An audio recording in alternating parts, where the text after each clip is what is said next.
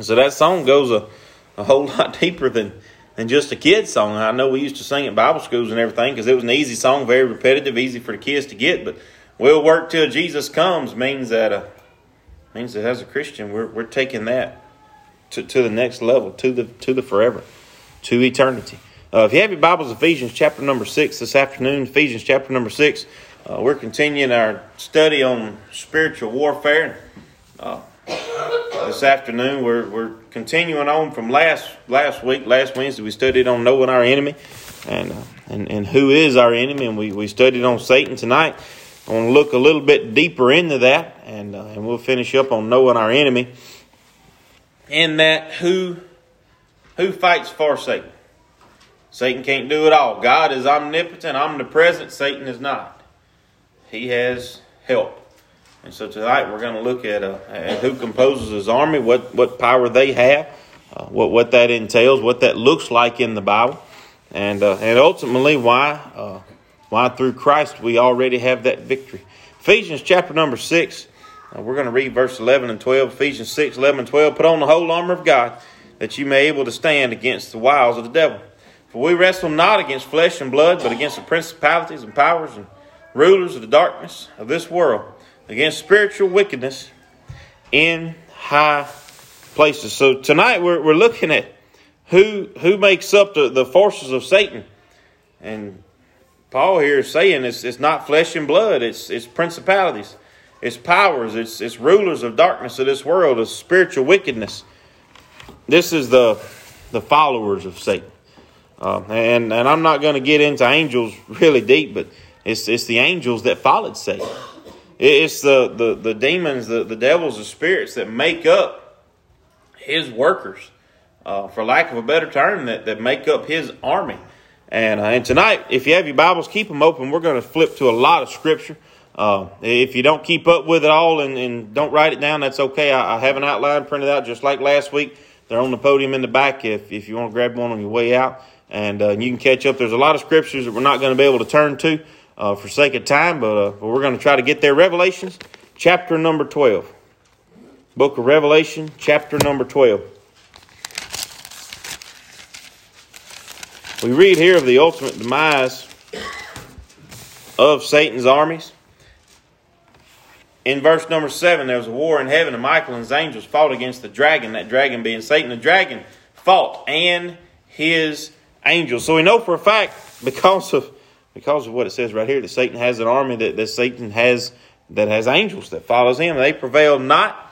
Neither was there any place, uh, excuse me, was neither was their place found anymore in heaven because they were cast out. We know that. Verse 9. And a great dragon was cast out, that old serpent called the devil and Satan, which deceiveth the whole world. He was cast out into the earth, and his angels were cast out with him.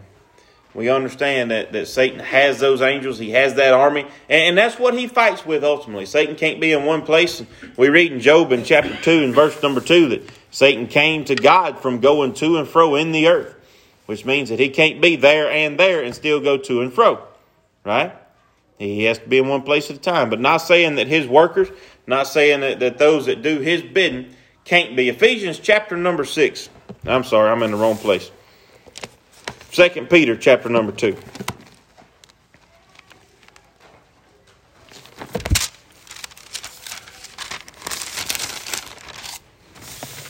Book of Second Peter, chapter number two, verse four. It says, "God spared not the angels that sinned, those who rebelled against God." We, we read last week of the of all the I wills that Satan talked about whenever he uh, rebelled against God. He said, I will exalt myself. I will become as God. I, I will rise up. And whenever he did that, he was cast out of heaven. And in verse 4, for God spared not the angels that sinned, those that rebelled with Satan, those that followed him, those that wanted to rise up with him, but he cast them down in hell and delivered them into chains of darkness to be reserved unto judgment. He spared them not but he cast them into the earth. Flip over, if you would, to Jude in chapter number 6. Excuse me. Jude chapter number 6. Let's see if we can find Jude number 6.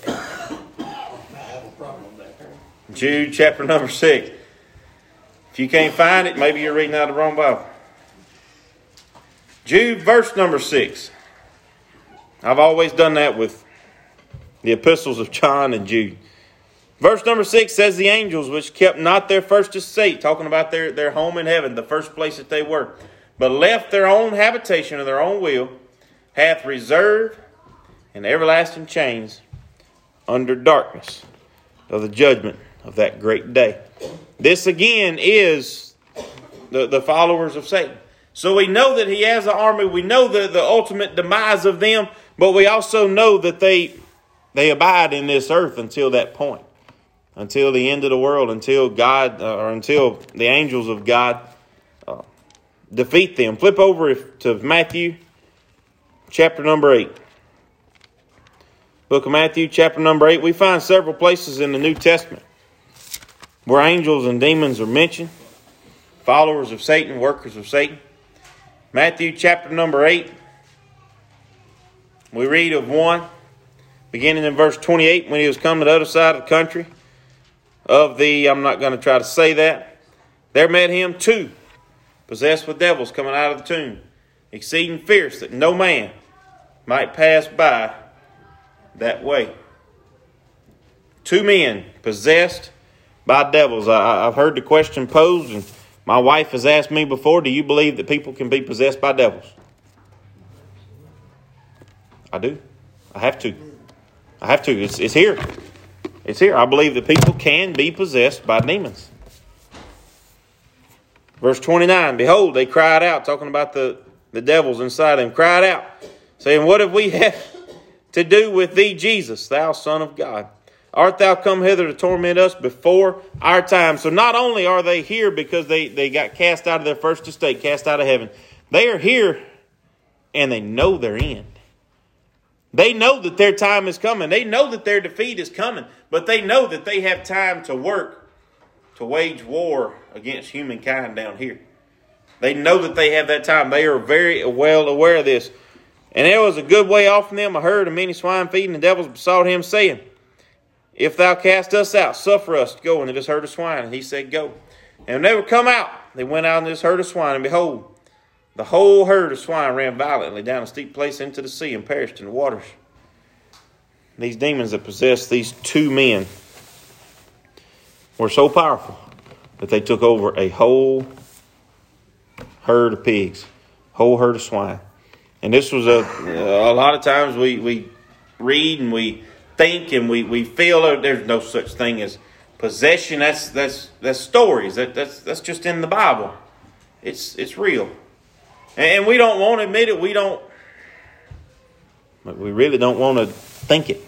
We don't want to think that there could be people around us that are possessed, but in reality, the Bible says that, that there are. There, there are people like that. There are people out there that are possessed. We read again in Matthew uh, chapter number 12 of, of another instance. We read of Mary Magdalene. We, we read of the demoniac of Gadara. We, we read throughout the Bible that, that demons exist. And oftentimes they can, they can inhabit humans. They can take over, it's the best word that I've come up with for it. They can take over humans.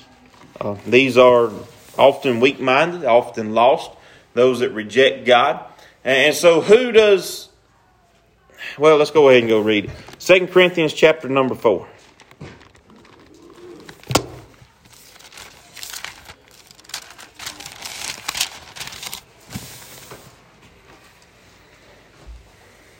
Second Corinthians chapter number 4. We're going to read verse 3. But if our gospel be hid, it is hid to them that are lost, in whom the God of this world has blinded the minds of them which believe not these people who allow Satan to use them, to use them as weapons for him, we know that he has angels that he uses. We know that he has devils, demons that he uses. He also uses unbelieving people. He uses lost people. The God of this world has blinded the mind of them which believe not. Lost people can be used to do Satan's work. Now turn over, if you would, to Matthew chapter number 16. Saved people can be used to do Satan's work as well. Do you believe that? You believe that saved people can do Satan's work? Peter didn't believe it till it happened to him. Matthew chapter 16, verse 21. From that time forth began Jesus to show in his disciples that he must go into Jerusalem and suffer many things of the elders, chief priests, and scribes, and be killed, raised again on the third day. And Peter took him and began to rebuke him, saying, Be it far from thee, Lord. This shall not be unto thee. How did how did Peter? Well, let's go ahead and read what Jesus said. He turned, said unto Peter, "Get thee behind me, Satan." How did Peter allow Satan to use his life, to use his words, to use his actions? And Peter was a disciple. Peter was an apostle. Peter was Peter was one of Jesus' chosen ones. Are we exempt from Satan coming in our life and using our life for evil? Are we are we out of the woods because we're saved? There's a there's a mercy rule in baseball. It's called a 10 run rule. If a team goes up by 10 runs, they shut the game down at five innings. They call it the mercy rule. They don't want it to get out of hand. 12 runs after four, 15 runs after three. Because they assume that there's no coming back from that. That it's not going to happen. We had a team scored 13 runs in one inning against us the other night. It can happen, but they assume that it won't happen. Even though things can happen as Christians, oftentimes we assume that it can't happen. We assume that, that because we're saved, because we have a Bible, because we go to church, because we uh, because we tithe, because we witness, because we uh, do mission work, that we're exempt from Satan working on us. Job was a perfect and upright man. God allowed Satan to work on him. Noah found grace in the eyes of the Lord. And after the ark was set on dry ground, Noah messed up.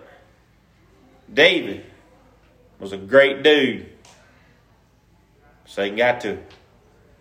Nobody, anywhere, is exempt, even as a believer, from being used as an instrument of Satan. Nope, nobody. However, flip over, let's just, let's just go read it. James in chapter number 4. I have this verse underlined in my Bible if I can find the book of James. It's one of my favorite verses because it tells us that we have a choice. James chapter number 4, verse 7. Submit yourselves therefore unto God, resist the devil, and he will flee from you. You know, a lot of times I see it on the walls and I see it on the, the, the poster boards at school and They'll flash across church signs, resist the devil and he will flee from you. That is not all that verse says. It's not all that verse says. Go back and read it. Verse 7 Submit yourselves therefore to God. If we are not submitted to God, we can resist all we want. Anybody ever tried to stick two magnets together, pole to pole? They resist, right? But if you're strong enough, you can push them together and you can hold them there. If you're strong enough. Satan is strong enough.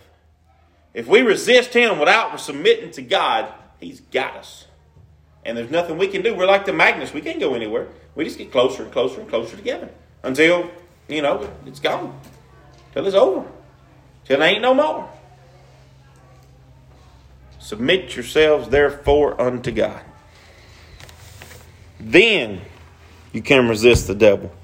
Then he will flee from you. Even though we know that, that in this world we're fighting spiritual warfare, not only against Satan, but against his angels, against demons, against devils, against unbelievers, against believers. Even though we're fighting all of this, we know that ultimately through Christ we can have the victory. But it's only through him. That's the only way. Flip over to Philippians chapter number 2. If we are not submitted to God, if we are not given over to him, then wherein can we have a victory? How can we win? It's like going on the, the baseball field and not having a pitcher. You can't do it. It's not going to happen. Like a football team without a quarterback. Everybody else just running around out there. There's nothing that you can do. Until we submit ourselves to God, until we remain in the center of His will, until we seek Him, Submit yourself unto him means that you're turning loose of yourself. You're turning loose of what you want. You, I'm turning loose of the reins. God, I submit myself to you. You the boss. Philippians chapter number 2, verse number 9. Wherefore God hath also highly exalted him and given him a name which is above every name. What is that name? What is that name above every name? We sing about it at Christmas time. Jesus. Verse number 1. Wherefore God is also highly exalted and given him a name which is above every name. Verse 10. That name, that at the name of Jesus, every knee shall bow. Of things in heaven, of things in earth, and things under the earth. Ultimately, Satan is going to have to bow to Christ.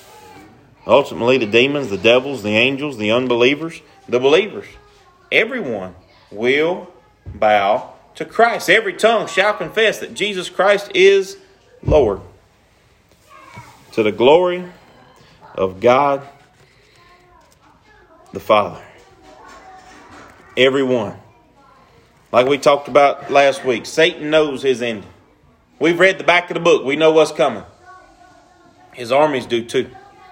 Those who work for him do too. Satan's power is limited. Flip over, if you would, to John in chapter number 16. Gospel of John, chapter number 16.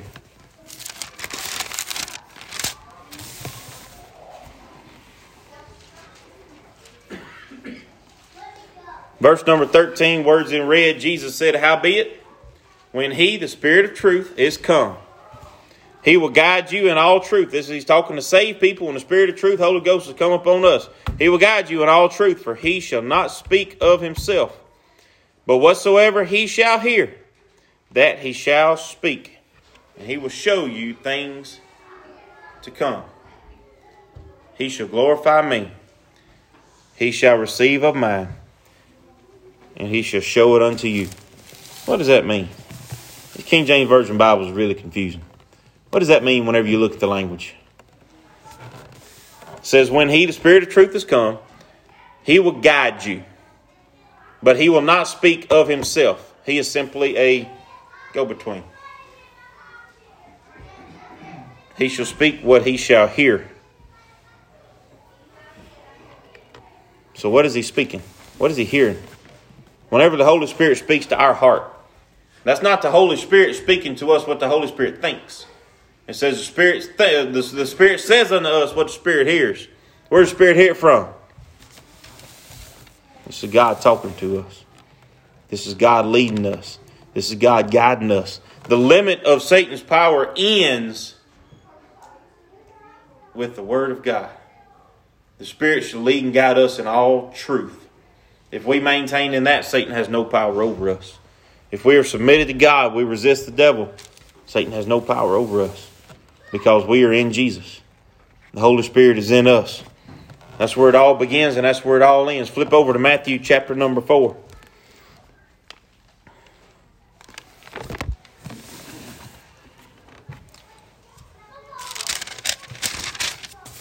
Jesus here was tempted of Satan. Verse 7, excuse me, verse 8, and again the devil taketh him as a seed in a high mountain, and showeth him all the kingdoms of the world, the glory of them. Saith unto him, All these things will I give thee, if thou wilt fall down and worship me. What kind of power does Satan have to have to give Jesus all the kingdoms of the world?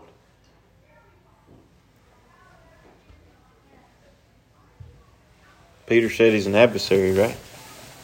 a roaring lion. Lion is represented most of the time as the most powerful beast in the movie, right? Lion King, Lions was the boss every time. It represented as, as strong, powerful, something that's hard to kill, hard to beat, hard to whoop, hard to trap, hard to do anything to. And that is what Satan is represented as. As a beast that is extremely hard for us to do anything to outside of God. He offered Jesus everything. And He can do that to us. He can offer us everything. He tempted Jesus with three things, the same three things that we talk about all the time in First John. He tempted him three times with the same three things. And, and Satan, I, I believe with all my heart that Satan had the power to give Jesus this. But how did how did Jesus defeat him? Verse 10 it said, Get thee hence, for it is written. It is written, Thou shalt worship the Lord thy God, and him only shalt thou serve. Even Jesus, tempted even so as we are, defeated Satan with the word of God.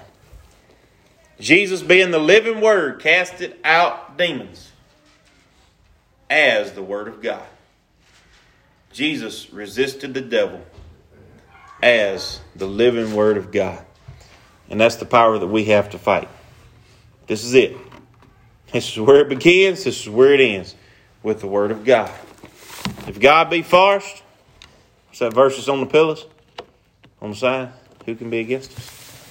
If God fights for us, greater is he that is in me than he that is in the world. We know that Satan is a worthy adversary. We know that Satan knows that, that he, is, he is constricted, that he only has a certain time to work. He knows that he can only reach a, a certain amount of people. He knows that he can only do so much, but he's working so hard to do that. He knows that he can use not only his army, his angels, his demons, his devils, he can use unbelievers. He can get to believers. But through the power of Christ, believers have the ability to resist the devil, but we must be submitted to God. If we aren't, then we're in trouble. And we can be easily tempted, we can be easily seduced by the devil. We have to remain close to God.